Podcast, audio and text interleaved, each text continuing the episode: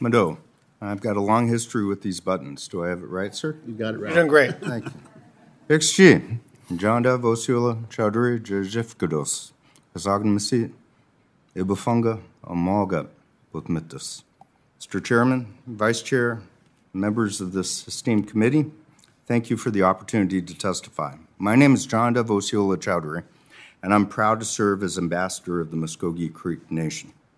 As I sit here before you today, the sovereignty of all tribal nations is under attack. Two years ago, the Supreme Court upheld our nation's sovereignty in McGirt versus Oklahoma. Just this past month, however, the court chose to abdicate it in order to placate Oklahoma politicians. Congress has a duty to protect the sovereignty of all tribal nations. That duty is all the more pressing when one branch of the federal government seeks to eliminate it. The Freedmen issues trace their roots to injustices against both Native Americans and African Americans. It goes without saying that slavery is and always has been wrong. And just as the United States fought a civil war over slavery, the Creek Nation fought its own civil war. On one side were the traditionalists, Upper Creeks, who opposed the imposition of colonial American life into our nation, including the legalization of slavery.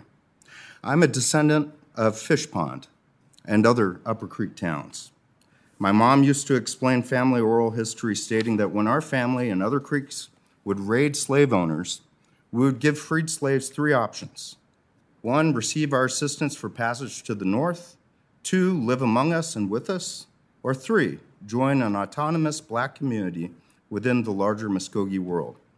However, these practices conflicted directly with the goals and desires of the most prominent lower Creeks, who sought to fully assimilate every aspect of white American culture into the fabric of our nation, including slavery, cotton, and Christianity.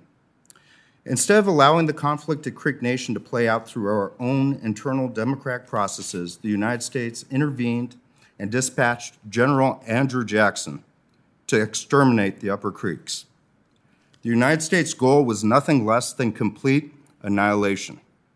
In eight months of massacres, the United States burned nearly every Upper Creek home and murdered thousands of men, women, and children.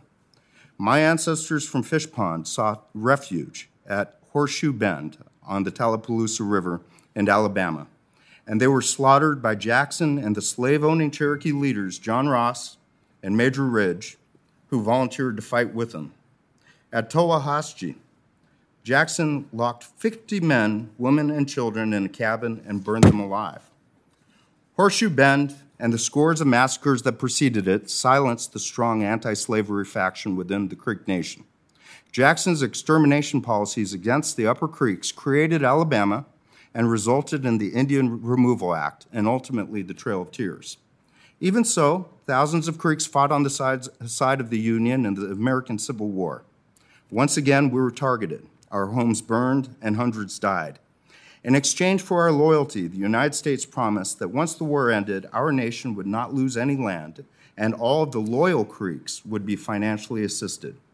Both promises turned out to be lies.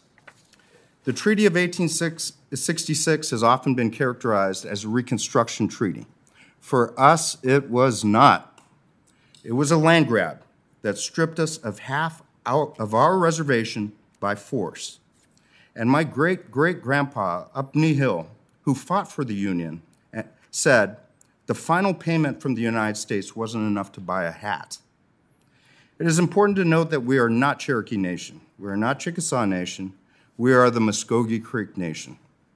Our treaty with the United States contains different language than the treaties of other tribal nations. Our current Constitution was reviewed and approved by the Department of the Interior. However, the interpretation of this treaty is currently the subject of ongoing litigation.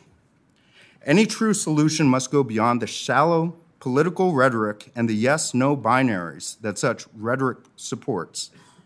To that end, we've begun a process at Muscogee Creek Nation of developing historical, cultural, and legal research that will help our citizens engage in a thoughtful, informed exploration of this issue as they exercise their sovereign right to determine the future of the Muscogee Creek Nation. The Muscogee Creek Nation is proud of our diverse citizenship. We have citizens who have mixed ancestry, who are also white, African American, Mexican American, and many other heritages. I myself am Creek and Asian. But whatever else we may be, we are all Creek Indians by blood. And as a nation that has endured policies intended to exterminate us because we are Creek Indians by blood, citizenship and issues involving non Creek persons engender deep conflicting emotions. Quite frankly, our citizens stand on both sides of these issues. We're working towards healing. We're not only the descendants of select families that owned slaves, but also those who opposed slavery and incurred the targeted and murderous wrath of the United States military. But the solution to this is not another colonial intervention by the United States. Mado. Thank you very much for your testimony. Ms. Greeth, Mr. Greetham, please proceed with your testimony.